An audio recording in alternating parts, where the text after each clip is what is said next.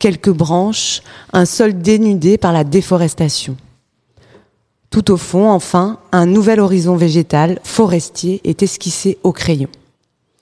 Bonjour, nous sommes le mercredi 8 juin 2022 et vous écoutez Radio Anthropocène, une édition spéciale aujourd'hui consacrée au projet Dessiner le droit dans l'Anthropocène, enregistré en direct depuis le pavillon du lieu d'Europe à Strasbourg.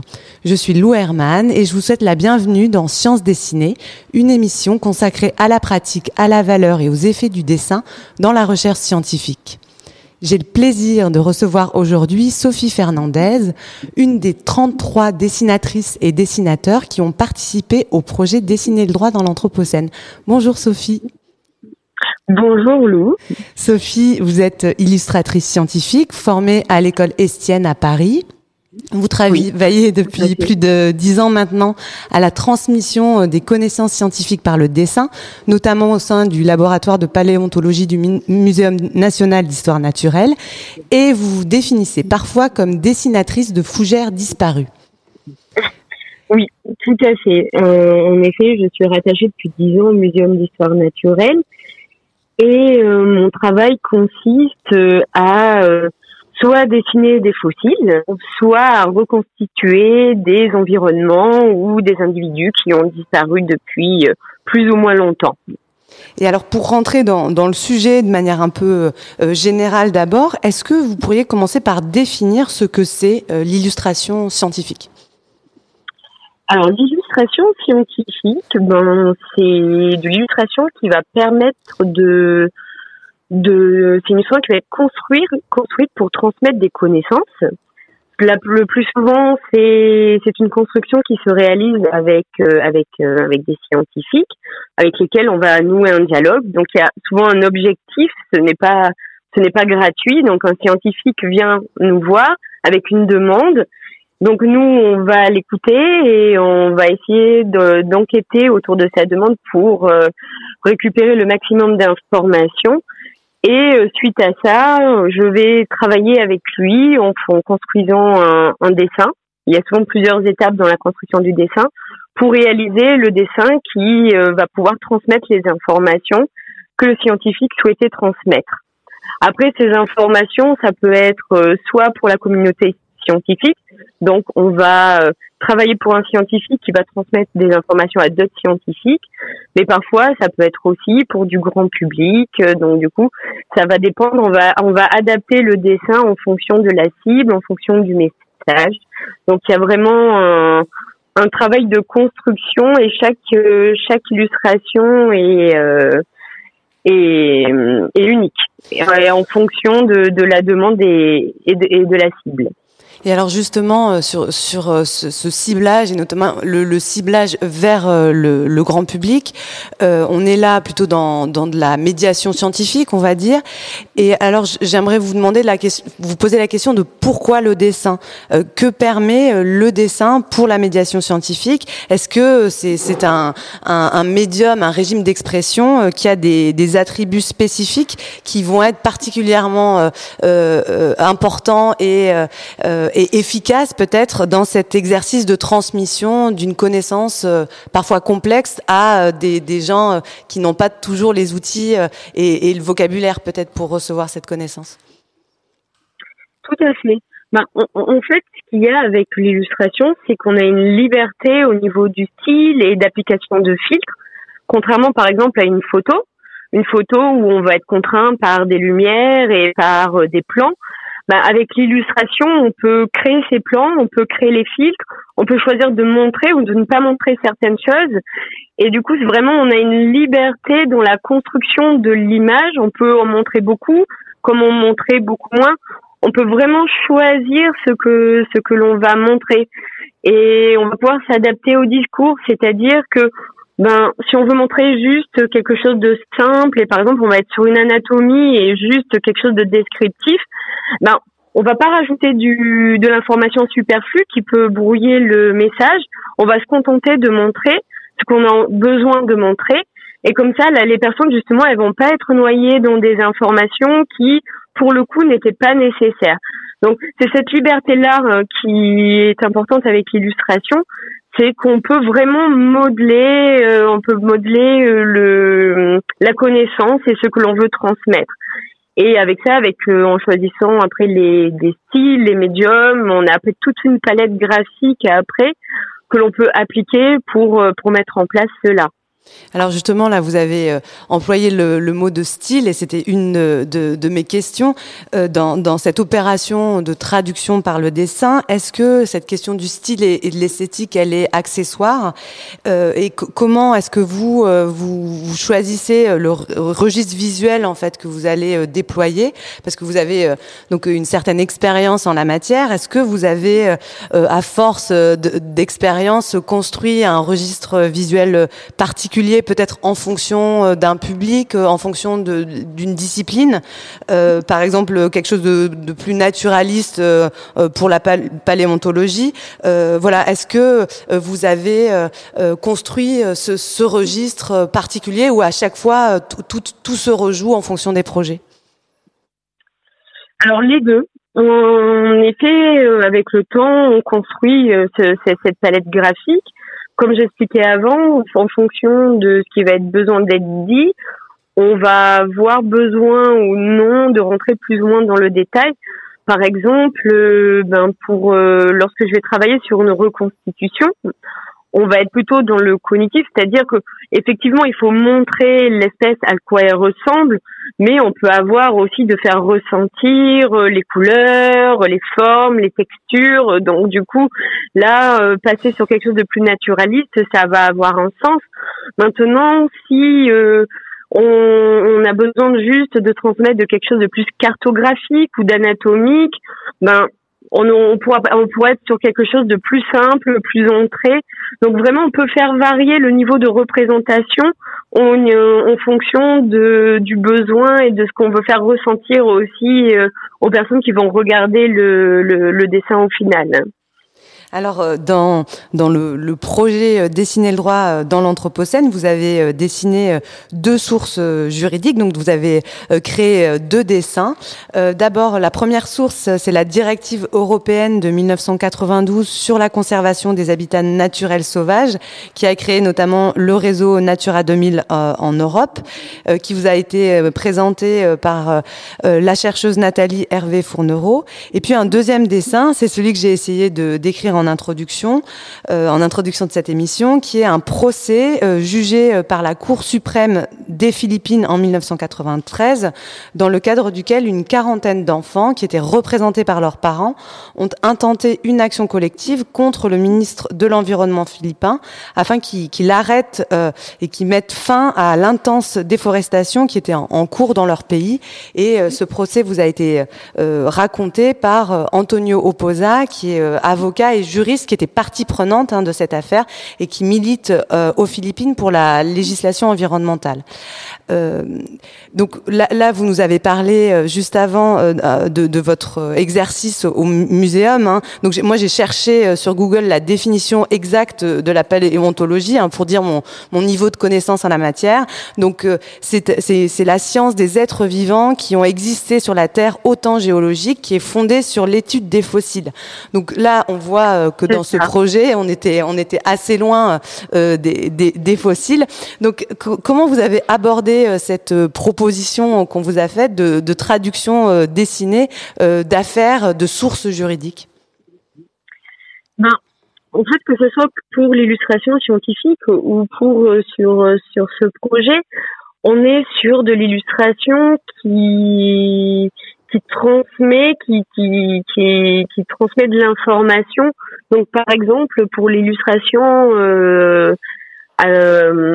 qui, qui, concerne le procès de mené par euh, par Anthony Oposa. Là, voilà, donc on est on était plus dans, dans, dans de la narration. Donc on, en fait, ce qu'il c'est que sur ces sur ces deux propositions de dessin, ce c'est que je, je me suis pas je me suis pas du tout positionnée de la même manière car chaque dessin sont le résultat d'une discussion qui était unique et dans chaque discussion j'ai essayé de tirer des points qui me semblaient importants à transmettre donc par exemple euh, pour euh, pour l'affaire aux Philippines, ben ce qui ressortait, c'était c'était cette narration et et ce ressenti, comme vous l'avez très bien transcrit, c'est-à-dire qu'il y a ce d'abord cette première nature, après euh, cette première nature qui était intouchée, puis ce, ce, second temps où cette forêt a subi la destruction, et ensuite cette, cet espoir euh, qui, euh, qui renaît par, par le fait que ce procès ait été gagné. Et en plus de ça, donc au-delà de la narration, il y avait aussi la personnalité de, de la personne avec qui j'ai conversé, il y avait tout un univers déjà lui graphique. Et par exemple pour ce dessin je ne voyais pas faire quelque chose juste en trait donc pour moi il était évident que j'allais devoir passer par la couleur parce que ça, correspondait tout à fait aussi à la personnalité et à la discussion que j'avais pu avoir pendant une heure avec Monsieur Oposa. Donc quand vous parlez d'univers graphique c'est quoi? C'est vous euh, les, les, images qui vous sont venues pendant cet échange ou alors il y a eu euh, une discussion sur cette question euh, visuelle déjà au moment de la rencontre rencontre? Non, c'est ce qui m'est venu en fait, c'est ce que m'a inspiré la discussion. Euh, après, euh, après, Monsieur Opposé était quelqu'un qui aussi a une production graphique qui est très colorée, et donc du coup, il m'avait fait pénétrer un peu dans aussi dans son dans, dans son univers. Et voilà, donc j'ai voulu aussi, euh, il y, y, avait l'affaire à retranscrire. Et en même temps la personne avec qui euh, j'avais euh, j'avais discuté pendant une heure. Donc c'est comme ça que que, que c'est construit que c'est construit le dessin. En effet.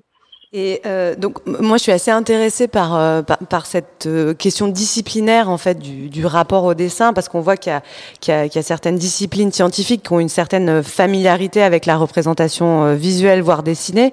donc c'est le cas de la géographie, de la, la médecine, de l'anthropologie, peut-être aussi de la paléontologie, tandis que le, le droit a plutôt une certaine distance. Hein, c'est une discipline qui s'exprime presque exclusivement par l'écrit. Alors vous, vous l'avez bien expliqué là vous étiez dans un contexte particulier, hein, qui était celui de cet échange, euh, mais quand bien même, euh, est-ce que cette, cette distance disciplinaire euh, du droit a eu un, impact sur l'exercice de, de, mise en dessin, notamment par rapport à ce que vous faites au, au muséum? Alors non, moi j'ai pas. En fait, j'ai appliqué bah, comme vous le dites très bien, c'est-à-dire que l'illustration scientifique, on a tendance à le rattacher et à le visualiser sur les sciences naturelles, les choses comme ça, mais c'est très large, c'est les sciences en général, et, et c'est même euh, la qualité de transcrire des connaissances de manière plus large, donc l'appliquer à un savoir autre qui est le droit, ça peut être une qu'une continuité. Ça m'a c'est pour moi c'est transmettre un message, transmettre de l'information, transmettre un savoir scientifique. Il n'y a, pas d'incohérence. Dans il y, avait pas d'incohérence et c'était un exercice que justement qui était euh, du coup j'ai trouvé intéressant parce qu'il était atypique et qu'on n'a pas l'occasion souvent de, de, de, le réaliser. Mais comme il y avait quand même le c'était du droit mais qui était rattaché quand même à de la biodiversité, à la aux sciences naturelles, ça, c'est là, c'est sur ces points-là que je, voilà, je, me suis sentie proche de, proche de la discipline et que ça m'a pas, ça m'a pas perturbé d'avoir à travailler sur, euh, sur du droit plus que de la paléontologie habituellement, par exemple. Et euh, vous avez évoqué euh, tout à l'heure le, le, le, fait que, que la que ces dessins c'était vraiment des, des, constructions et des, des constructions euh, euh, en dialogue avec euh, euh avec les scientifiques euh, avec qui vous travaillez. Donc ça a été le cas pour cette expérience de dessiner le droit et c'est le cas de, de, de manière générale. Et vous avez évoqué aussi l'idée qu'il y avait des des étapes. Est-ce que vous pouvez enfin revenir sur sur ce processus et, et dire enfin si vous avez enfin quelle est votre marge de manœuvre? Est-ce qu'il y a des allers-retours? Comment sont sont généralement généralement reçu en fait euh, vos, euh, vos propositions dessinées par les scientifiques avec qui vous travaillez? Alors, euh, il faut imaginer que quand on fait un dessin comme ça, il y a le, scientifique qui arrive avec avec une histoire à raconter, un scénario. Bon après, par exemple, on va prendre on va prendre l'exemple d'une reconstitution. Donc, il vient avec ses connaissances scientifiques et l'objectif, c'est de rendre visible cette, euh, ces connaissances qui sont abstraites, qui ont été soit écrites ou euh, qui sont dans la tête du scientifique.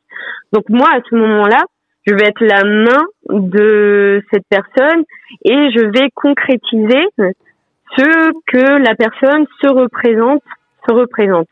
Donc du coup, c'est comme la construction d'un portrait robot. On commence par des généralités, on me donne des connaissances, on me donne des références que je place. Donc je les donne à voir au scientifique et lui, en les voyant, il va y avoir euh, des allers-retours parce que il va, il va voir concrètement ce qu'il a dans la tête euh, matérialisé sur du papier, ce qui va ensuite lui faire penser à autre chose. Et donc du coup, on va construire doucement, euh, on va construire doucement ce dessin pour l'emmener vers euh, vers ce qu'il veut, ce qui doit être traduit. Et euh, ce qui est très intéressant ensuite dans la dans, dans la construction de ces dessins, c'est que souvent, en tant que dessinateur, étant donné qu'on est qu'on est dans l'observation et que on est dans le détail, c'est que par nos questions et par euh, par ce que l'on va dessiner, on va engendrer même chez le scientifique un certain nombre de questions. C'est-à-dire que lui-même, parfois, on va le confronter à des euh, bah, des choses sur lesquelles il ne s'était jamais posé la question, parce que on va lui dire oui, mais alors du coup, comment tu te représentes ça, pourquoi tu veux mettre ça ici, et donc du coup il va dire ah bah oui mais en fait je ne m'étais jamais posé la question. Et pour concrétiser ce projet on va on va construire un projet en, commun. C'est ça qui est, qui est, qui est assez formidable avec l'illustration scientifique, c'est que même en tant que on est la main d'un scientifique, mais on participe aussi par par notre regard, par notre qualité d'observateur, à la, à la construction de, de, de, de cette science. Oui, alors c'est vraiment très intéressant euh, ce, que, ce que vous exprimez là, et, ça renvoie à une autre question euh, euh qui me semble fondamentale, c'est est-ce que l'illustration scientifique, elle se limite à une fonction de transmission, donc qui vient comme ça, comme vous dites, comme une main à la fin du processus, ou est-ce qu'on a aussi peut-être une fonction cognitive, c'est-à-dire que, que les dessins peuvent permettre de mieux connaître que peut le faire le texte et, et et même mieux connaître pour le chercheur lui-même bah, Tout à fait. Bah, moi, euh, alors comme je, comme je disais précédemment et plus précisément, il m'arrive souvent, par exemple, quand je dessine un fossile, de voir des choses que le que le scientifique n'avait pas vues. C'est-à-dire que par mon regard, je vais euh, voir des choses que lui, en ne passant pas par le dessin, n'a pas vu en fait. D'où l'importance, et je le dis souvent, même quand on ne sait pas dessiner, et de, de, de passer par le dessin, parce que dessiner, c'est observer et c'est vraiment euh, décrypter un objet et euh, voir l'objet comme on ne l'aurait pas vu si on n'était pas passé par le dessin. Donc effectivement, il y a, il y a, il y a ce point-là et, et, en même temps, euh, pour le côté, ce qui, est, ce qui est intéressant aussi, c'est que finalement le dessin, vraiment une représentation d'une euh, d'un concept scientifique ou d'une idée scientifique à un point T, c'est-à-dire que moi je vais dessiner à mon époque la pensée d'un scientifique et un autre dessinateur l'aurait sûrement dessiné d'une autre manière. Et euh, souvent l'illustration va être le témoignage de de l'évolution d'une d'une pensée c'est voilà. Donc c'est ce qui est ce que je trouve ça assez intéressant avec l'illustration scientifique, c'est qu'il y a le côté un peu témoignage dans le temps aussi de l'évolution de, des connaissances à travers le temps. Donc là, quand on vous écoute, on voit euh, se, se tisser un peu les, fils euh, d'une relation et euh, d'une pratique en fait avec qui fonctionne, on va dire. Est-ce que si, on prend de, l'autre côté cette question, est-ce qu'il y aurait inversement des, écueils à éviter dans, dans cette opération de traduction par le dessin qui pourrait pour éviter en fait que cette traduction traduction ne soit une trahison. Est-ce que vous avez, à force euh, ben, voilà, d'exercices euh, avec différentes personnes, repéré des, euh, des écueils, des embûches où vous vous dites, bon, bah, plus jamais j'irai, j'aborderai les choses de cette façon ou je vais éviter de faire les, les choses comme ça? Ah, c'est très compliqué comme question parce que c'est vrai que malgré qu'on essaye d'être le plus objectif possible quand on dessine, C'est-à-dire que souvent, euh, on va essayer souvent de, ne pas représenter ce que l'on ne sait pas, et on va toujours mettre en place euh, un certain nombre de stratagèmes euh, pour justement ne pas se piéger dans le dessin, c'est-à-dire représenter des choses dont on n'est pas sûr. Il y a toujours, c'est toujours notre main. Il y a le côté artistique. On est, on est quand même des, après des illustrateurs et on met soi dans le, dans, dans, dans le dessin. Donc c'est, euh, c'est, l'erreur fait partie aussi euh, de, du, du dessin. C'est-à-dire qu'on, qu'on, on, on, se trompe, on se trompe sûrement et puis c'est pas forcément non, ouais, c'est c'est compliqué de pas mettre soi-même et de pas forcément de se tromper, pas faire d'erreur, bah, même si on essaye de au minimum de, au maximum de minimiser cela. De toute façon, vous l'avez dit euh, juste avant, hein, c'était, il euh, y a l'expression d'un regard, même si euh, ça se construit dans, dans un dialogue avec une rigueur et, et, et un souci de, de, précision avec, en fonction des, des, informations, des données scientifiques. Vous, vous l'avez dit, vous, un autre dessinateur aurait sans doute représenté les choses d'une autre façon.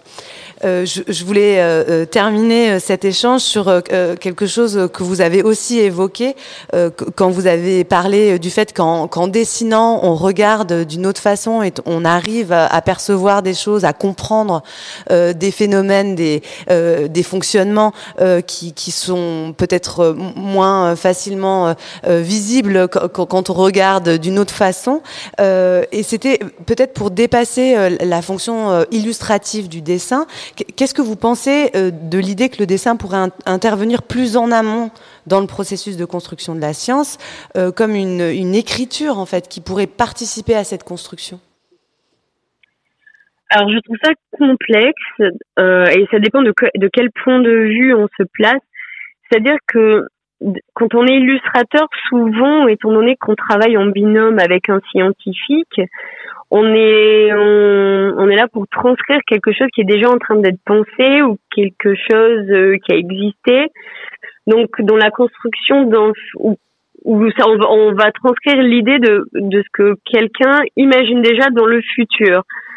Après euh, si on considère que l'illustration que, que l'illustration est aussi le témoignage euh, et peut être un témoignage aussi du passé. Alors on pourrait se dire que euh, quelque chose fait temps pourrait inspirer, influencer euh, et créer des envies dans un futur à certaines personnes de travailler sur certains aspects ou suivant dans quel sens on travaille peut-être ben si on a un dessin euh, plus dénonciateur ou si on est là plus pour mettre le doigt euh, sur euh, sur des choses que l'on considère ne vont pas et que ça pourrait donner envie à la science aussi d'aller dans ce sens-là. Mais après, du coup, ma question serait est-ce que si quand on est dans une démarche dans une démarche éloignée où l'illustrateur travaillerait en amont et influencerait la science, est-ce qu'on serait encore dans euh, ce travail en dialogue avec euh, avec les scientifiques. C'est deux dimensions différentes, mais pourquoi pas? Parce que c'est vrai qu'on se pose souvent la question. Cette question m'évoque le fait souvent qu'on qu'on parle de l'influence de la littérature ou de la science-fiction euh, sur l'écriture du, du, du, présent et le fantasme que ça a pu générer dans dans certaines recherches. Du coup, on pourrait dire pourquoi pas peut-être que l'illustration pourrait avoir ce rôle aussi et euh, générer une sorte de fantasme et des envies euh, une envie d'aller, de tendre vers quelque chose. Mais alors, je vous propose qu'on laisse cette question ouverte, parce que euh, malheureusement, on arrive déjà au terme euh, de, de notre échange. Euh, mais pour, pour conclure, je, je, je dirais que, que, je retiendrai en tout cas de, de, de votre témoignage, c'est que l'illustration scientifique, c'est vous, vous êtes à la fois le, la main de la science, mais vous êtes, vous êtes aussi en partie son regard. Et j'aime bien cette dualité qu'on qu'on retrouve en fait euh, euh, dans l'exercice euh, du dessin. Merci beaucoup Sophie pour cet échange. Et, merci à vous aussi. Euh, je propose aux auditrices et aux auditeurs de rester euh, sur les ondes de Radio Anthropocène. La journée euh, dédiée au projet Dessiner le droit dans l'Anthropocène se poursuit avec le quart d'heure de l'art, suivi d'entretien Anthropocène avec maître François Zint, qui est avocat spécialiste du droit de l'environnement au barreau de Strasbourg et qui présentera les enjeux de l'affaire Stockamine. Bonne écoute à tous et à très bientôt. Le quart d'heure de l'art.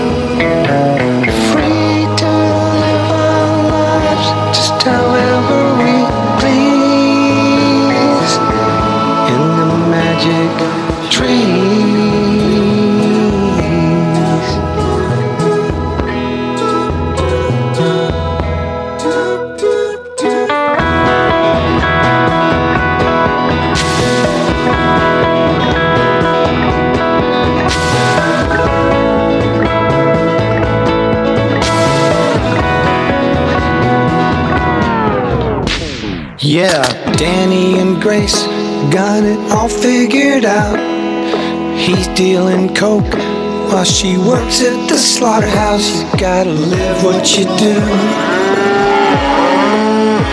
Got blood in my shoe. Driving to work as the sun's coming up. Wish it was a spaceship coming for us to take us away in some royal parade. Yeah, we're the king and